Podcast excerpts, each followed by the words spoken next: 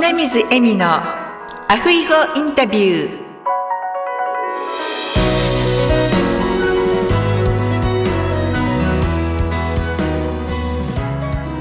アロハアロハ就活エッセンス in ハワイ。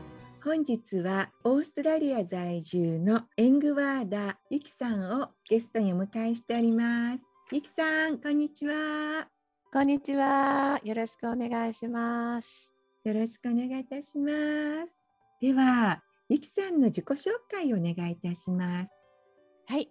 私はエングワーダユキと言います。現在、パブロバアーティストとして、オーストラリアからオーストラリアの料理やお菓子作りを通して、オンラインのクッキング教室、ブログ、インスタを通して日本へのパブロバの認知拡大、子どもたちに国際感覚を育てる教育事業としてオーストラリアと日本を結ぶお菓子作りのイベントを主催しています。ありがとうございます。私もゆきさんのですね、インスタグラムを拝見して、すっごく綺麗で、あの色鮮やかな、えーパブロバというお菓子ですよね。はい、はい。お菓子のいろいろなデコレーションをされたのがたくさん載っていてもう見るからに美味しそうだなと思ってあのもうよだれが出てしまいました。ありがとうございます。嬉しいです。はい、ではなぜゆきさんはですね今のそのパブロバのアーティストとして日本そしてまあ世界中ですよねオンラインで一新されるっていうことを始められたんでしょうか？ありがとうございます。えっと、私はあの2007年にね、あの再婚してオーストラリアに移住したんですけれども、実は待っていたのはこう地獄で あの慣れないね文化の違いとか、あと言葉の壁とか、またあの再婚相手との不仲とかでね、すごく辛かったんですね。苦しかった時なんですけれども、あの唯一こう楽しめたことが、あお菓子作り、あのケーキ、息子のねお誕生日ケーキを作ったことがきっかけで。大好きになったケーキ作りだったんですね。でそのうち誕生日ケーキとか他の方に頼まれるようになって作るようになりそしてあの4年前に初めてパブロバを作ってみた時にあ完璧でなくてもいいんだってあ好きな形でもいいんだってあの知ってあこれこそね私を表現できると思いました。であのパブロバを通してどんどんこう自分を表現していきました。私にとってあの愛を表現する芸術だなっていう感じで日本に広めたいと思ったのがきっかけです。はい、愛を表現する芸術素敵な言葉ですね。ありがとうございます。パブロバ自体が本当にデコラティブというかすごくこうゴージャスにもなりますしシンプルにもなるっていう感じで愛を表現するっていうのにふさわしいようなお菓子ですね。そうなんです。あの自分でね好きな形とかあの好きなねフルーツとかデコレーションできるのですごくあの楽しいです。うん、そうですね。いいですね。では、パブロバのですね、お料理教室とかをされている中で、どういうことがやりがいでしょうか？そうですね。あのオンラインでね、お菓子教室をやっていく中で、お菓子作りを通して、えー生徒さんが、あ、お料理に目覚めましたとか、あと、すごくこう楽しいですって言ってくれた時が、やっぱり一番嬉しいです。はい。そうなんですね。私もすごくお料理が好きで、一日中キッチンにいてもですね、全然もう飽きないし、ずっといたいみたいな感じなんですよ。同じです。あの、私もあの、私の居場所はキッチンっていうぐらいですね。はい。でもそれをお仕事にねされてそしてそれを皆さんにねシェアされてるっていうのは本当にやりがいのあるお仕事だったと思います。はい、あの本当その通りでこう一人一人がねあの違っていいってこう完璧でなくてもいいっていうことでねこう一人一人が自分の好きなことであの自分をこう表現できたらすごく素晴らしいなって思ったので、はい、それをこう広めていきたいと思ってます。はい、ありがとうございます。実はね明日ゆきさんのオンラインのお料理教室があるんですよね。そうなんです。でエミさんも 参加してくださるっていうことですごくあの楽しみにしています。私も楽しみにしています。私あのオンラインの料理教室は実は初めてなんですよ。はい。はい。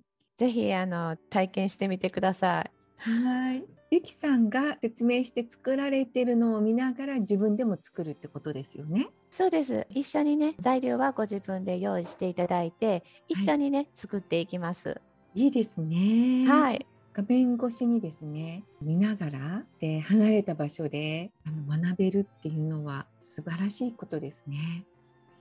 はい、本当にあのユニークだと思います。あのこのね、あの2年前のコロこのパンデミックのおかげと言ってはなんなんですけれども、また違った形でね、リアルはリアルの良さがあってこう画面越しのねあのオンラインはオンラインでどんなところからでもつながることができるそして気軽にねあの自宅からあの参加できる自分のキッチンで作れるっていうねあのそういうのもあのあります。そうですね。今ハワイに住んでるんですけれどもハワイでもパンデミックの前にはですねお料理教室いろいろと私も参加させていただいてキッチンが1つしかないんですよね。ハワイであのお料理教室されてる場合。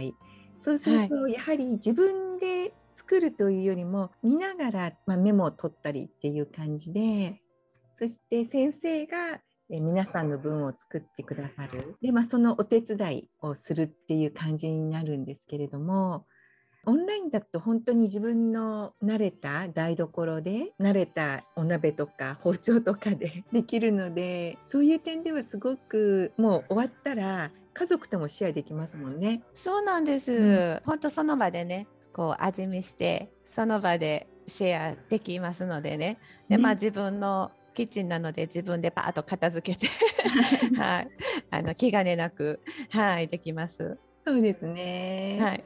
はい、いいですね。では今後ですね、ゆきさんの活動どのように展開されていかれたいですか？今年はですね、日本に帰る予定をしていますので、はい、えー、日本にあ帰ってこのパバロバをぜひ広めていきたいと思っています。あ、いいですね。はい。どのような形で広げていかれる予定ですか？そうですね。今しているのはこのパブロバがいろんなフルーツと合いますので農家さんの方とつながったりコンタクト取ったりあとはあのカフェやレストランの集客に使っていただくためにこのパプロバをご紹介しています。はい、はい、いいですね。はい。まだまだ日本ではパブロバっていうと聞き慣れない方が多いんじゃないかなと思うんですけれども。そうなんです。まだあの知らない人もあの多いのでその中で少しずつこう広まってきているっていうのもあります。大阪の阪神百貨店のケーキ屋さんでは今年の4月から新メニューとして販売されて毎日完売という形になってますのでね今年ぜひ流行ると思っています。そうですね。はい。本当日本人の方が好きそうなスイーツですよね。そうです。あのまたこちらあのグルテンフリーで低カロリーなんですね。はい。なのでとてもおすすめです。そうですね。なんか、すごく今ハワイではパンケーキとかが盛んでハワイのパンケーキ屋さんが日本でも出されたりしてパンケーキの上にウィップクリームをバーッとたくさんのせて でフルーツもいっぱいのせてっていう風にされてるんですけれどもすごいカロリー高そうとか思って私見てるんですが。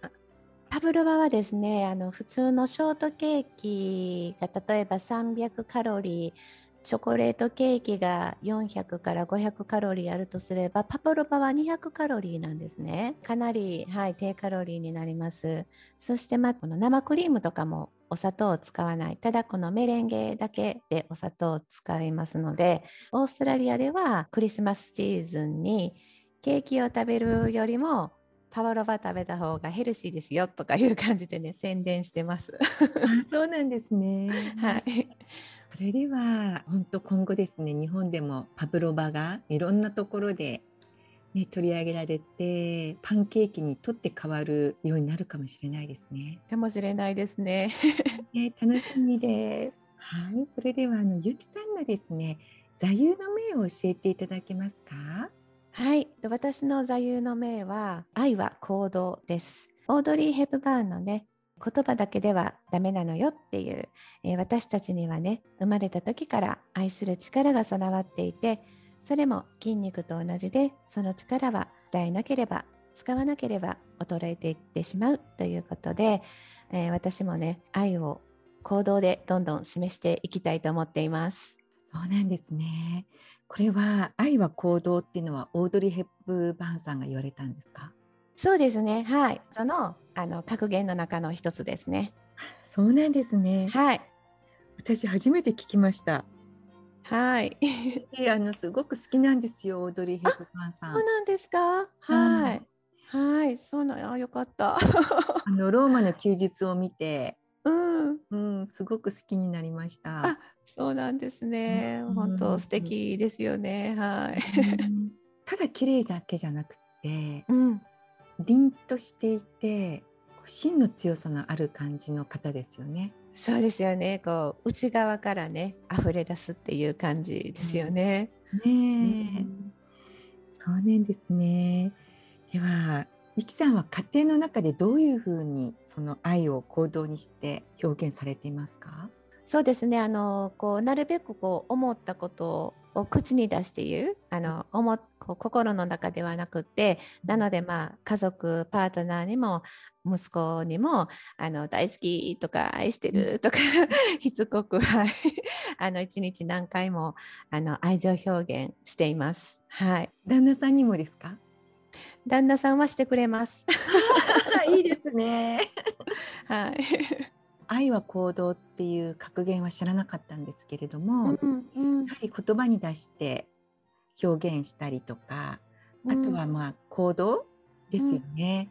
あのうん。実際に相手にとって喜んでもらえるだろうなっていうようなことをしてあげたりすると、まあ、彼も私が喜ぶことをしてくれるみたいうんうんうな、ん。うん、そんな感じで、うん。はい。そうするとやはりコミュニケーションがねうまくできると喧嘩も多分少なくなると思いますしお互いに分かり合えるので心地よくなると思うんですよね一緒にいるそうですね。はい。うんやっぱりね、こう女性にとって大事なのはやっぱり安心感とか、ね、居心地の良さだと思うので。そうですね。うんはい。では、ゆきさん、リスナーの皆様にメッセージをお願いできますか？はい、こう一人一人がね、こう違っていい、完璧でなくてもいい、一緒にね、あの自分の好きなことで愛を表現していきましょう。はい、ありがとうございます。なんかね、ちょっと日本の方って愛を表現するっていうと、どうしたらいいんだろうっていうふうにね、思われる方も多いかもしれませんけれども、どういうところから始めていったらいいと思いますか？そうですね。やはりさっきね、エミさんが言われたみたいに、コミュニケーションというか、ちょっと勇気を出して行動してみることですよね。どうしてもこう、日本人ってそういうのが苦手だから、心の中で勝手に思っちゃって 溜めてしまってなかなかこう出せないっていうのはあると思うんですけれども、うんそれをこう少しずつでいいからこう言葉に出すとかうんちょっと手をつなぐとかでもいいしうんあの何かこう少しでも行動していくっていうことだと思います。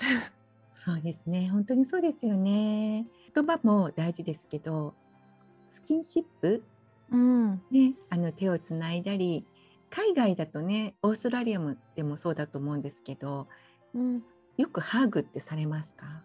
します。もう一日中してます。なのであのうん私もこうね、あの日本にいてこう海外に行きたいなって思ったきっかけが、こう小さい頃からね家族の愛っていうのをあまりこう知らなくてずーっとこう寂しい思いをして育ってきたんですね。そういうのがあってずっと寂しくって海外だったらハグとかそういう愛情表現が上手じゃないですか。そういう私がそういうことできないでそしてずっとそういう家族の愛をこう求めてたから海外行ってこう英語喋れるようになりたいっていうよりもそういうこうスキンシップとかねそういう家族の愛をこう憧れて海外に行きたいなって思ってました。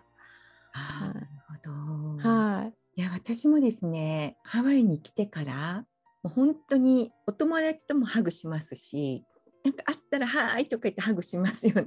それで まあ今ちょっとパンデミックでそれができないっていうのもあるんですけれどもパンデミック前はねと日本人同士でもハワイにいるからこうハグしちゃったりとかもしますので、うんうんうん、なんそういう意味では本当にもっとこう身近に友達とも本当親密になれるっていうありますよね。うん、はいと最初に言われていたようにパブロバですねそれを使って愛を表現するそれも一つの方法ですよね。そうなんです。これが一つの愛情表現でうん、で皆さんそれぞれ違った愛の表現の仕方があると思うのでそれをしていけたらいいなっていう感じです。はい。そうですね。はい。お料理もね愛情の表現になると思うのでパートナーの方がお好きなものを作ってあげるとかうちはね私の好きなものを誕生日の時とかですね何かある時には作ってくれるんですよ何が食べたいとか言って ゆきさんとこはいかがですか？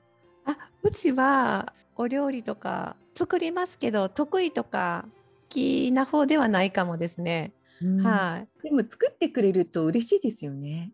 嬉しいです。はい。う んなのであの息子ちゃんにもはいたまに作ってもらったりします。あいいですね。はい。息子くんは今おいくつですか？えっと息子はあの14歳です。もうじゃあティーンエイジャーですね。そうです。はい。反抗期とかは？あ反抗期ももちろんあります。ありますけど結構小さな時から一緒にお菓子とか作ってたのでたまにこそっと私のあのレシピブックを取って 自分で作りたいクッキーとか自分で作ったりしてますね。はい、そうなんですね。はい、本当そうやって母さんと小さい時から一緒に菓子作りができるっていう環境って大人になってもずっと忘れないと思いますね。はい、すごく素敵なコミュニケーションだと思ってまして、お料理ってこう五感を使うじゃないですか。なので子どもさんにもすごくいいと思うんですね。教育のすべてが入ってるっていうか、算数も入ってるし、サイエンスも入ってるし、こう全て入ってるのでなのでぜひそれも含めてこう子どもさんのと一緒にあのお菓子作りのレッスンもしてるんですけど、はい、とってもいいと思います。はい、そうですね、まあ、お料理が好きで、まあ、上手ってことではないんですけれども食べ物は何を食べたかで体を作るっていうふうに言われてるじゃないですか。で私は食べ方が心を作るっていうふうにどこかで聞いたんですね。うんどのようにお料理をして、うんうん、どのように食するか。はうんそれで心が作られていくっていう意味だと思うんですよ。ですから誰と食べるかによってもやっぱり好きな方と一緒に食べるとそれだけ心が豊かになりますしそのね言葉を見つけた時にとてもあその通りだなと思って素晴らしい。ね素晴らしい言葉ですよね。はい。あとですね福岡の90過ぎたお料理の先生がお料理の本を出されてるんですけれどもそこに食べ物ですねを無駄にしないっていうのを書いてあったんですよ。うん、それが多分4年前ですかね私その本を買ってきたと思うんですけどその本に出会った時は冷蔵庫の中にちょっと入れて腐っちゃったりもうちょっと賞味期限が切れた切れたりとかで結構あごめんなさいって言いながら 出てたことがあったんですけどその本を読んでからはもう極力ですね冷蔵庫の中をきれいにして残り物とかを分かるようにして捨てないようにするように心がけてもう本当に捨てれないって思ったらもう仕方なく本当にごめんなさいって言って捨てるんですけれどもでも今ほとんど捨てないで冷蔵庫なんかチェックして余ってるもので 料理するみたいなそれをねすごく心がけることによってなんか気持ちがですねギルティがね昔はあったんですけどそのギルティが少しずつこう減ってきてお料理する楽しみがまた増えたなっていうのもあります。素晴らしいです。もう、はい、私も、あの、やっぱりね、ごめんなさいってしてることあるので、と本当あの、今、エミさんが言う食べ方っていうのも聞いて、ああ、すごい素敵って思って、で、またそのね、冷蔵庫にこう残ってるものに対して、すごくまたちょっと心を入れ直して やっていこうと思いました。ありがとうございます。でも本当そのね食べ物って私たち今こうやってね平和に暮らしているのでスーパーに行けば手に入ったり、まあ、うちはちょっとお庭で家庭菜園とかしているのであのそこからちょっといただいたりとかってできるんですけれどもそうじゃないところにね住んでいらっしゃる方もいらっしゃるので感謝してですねいただけるっていうことをいつも心がけています。はい、うん素晴らしいです。いやありがとうございます。それではあのゆきさん本当に今日はですね愛を表現するっていうことで愛は行動いろいろな素敵なお言葉をいただいてありがとうございました。こちらこそありがとうございました。そしてですね今度6月にえゆきさんと和食クックのですねのりこさんと YouTube でライブ配信をさせていただきたいと思っていますのでぜひその時はゆきさんの今後ろにある写真ですねとっても綺麗なスイーツが並んでるんですがそれもですね画像をシェアしていただきながらお話をしていただければと思っております。はい、ありがとうございます。楽しみです。はい、もう今からワクワクしております。私もです。また明日お会いできるんですよね。そうなんです。ね、2日続けて会えるなんてとても嬉しいです。嬉しいです。なんかはいしかもハワイとオーストラリアつながるってすごくいいですね。いいですね。明日はハワイと日本とオーストラリアっていう感じですか？えーと、もしかしたら他の国の方もいるかもしれないですね。は楽しみですね。い。はい、楽しみです。明日も頑張ってください。はい、よろしくお願いします。はいそれではまた明日お会いしましょう。はい、では明日までアフイホー。アフイホー。ありがとうございました。ありがとうございました。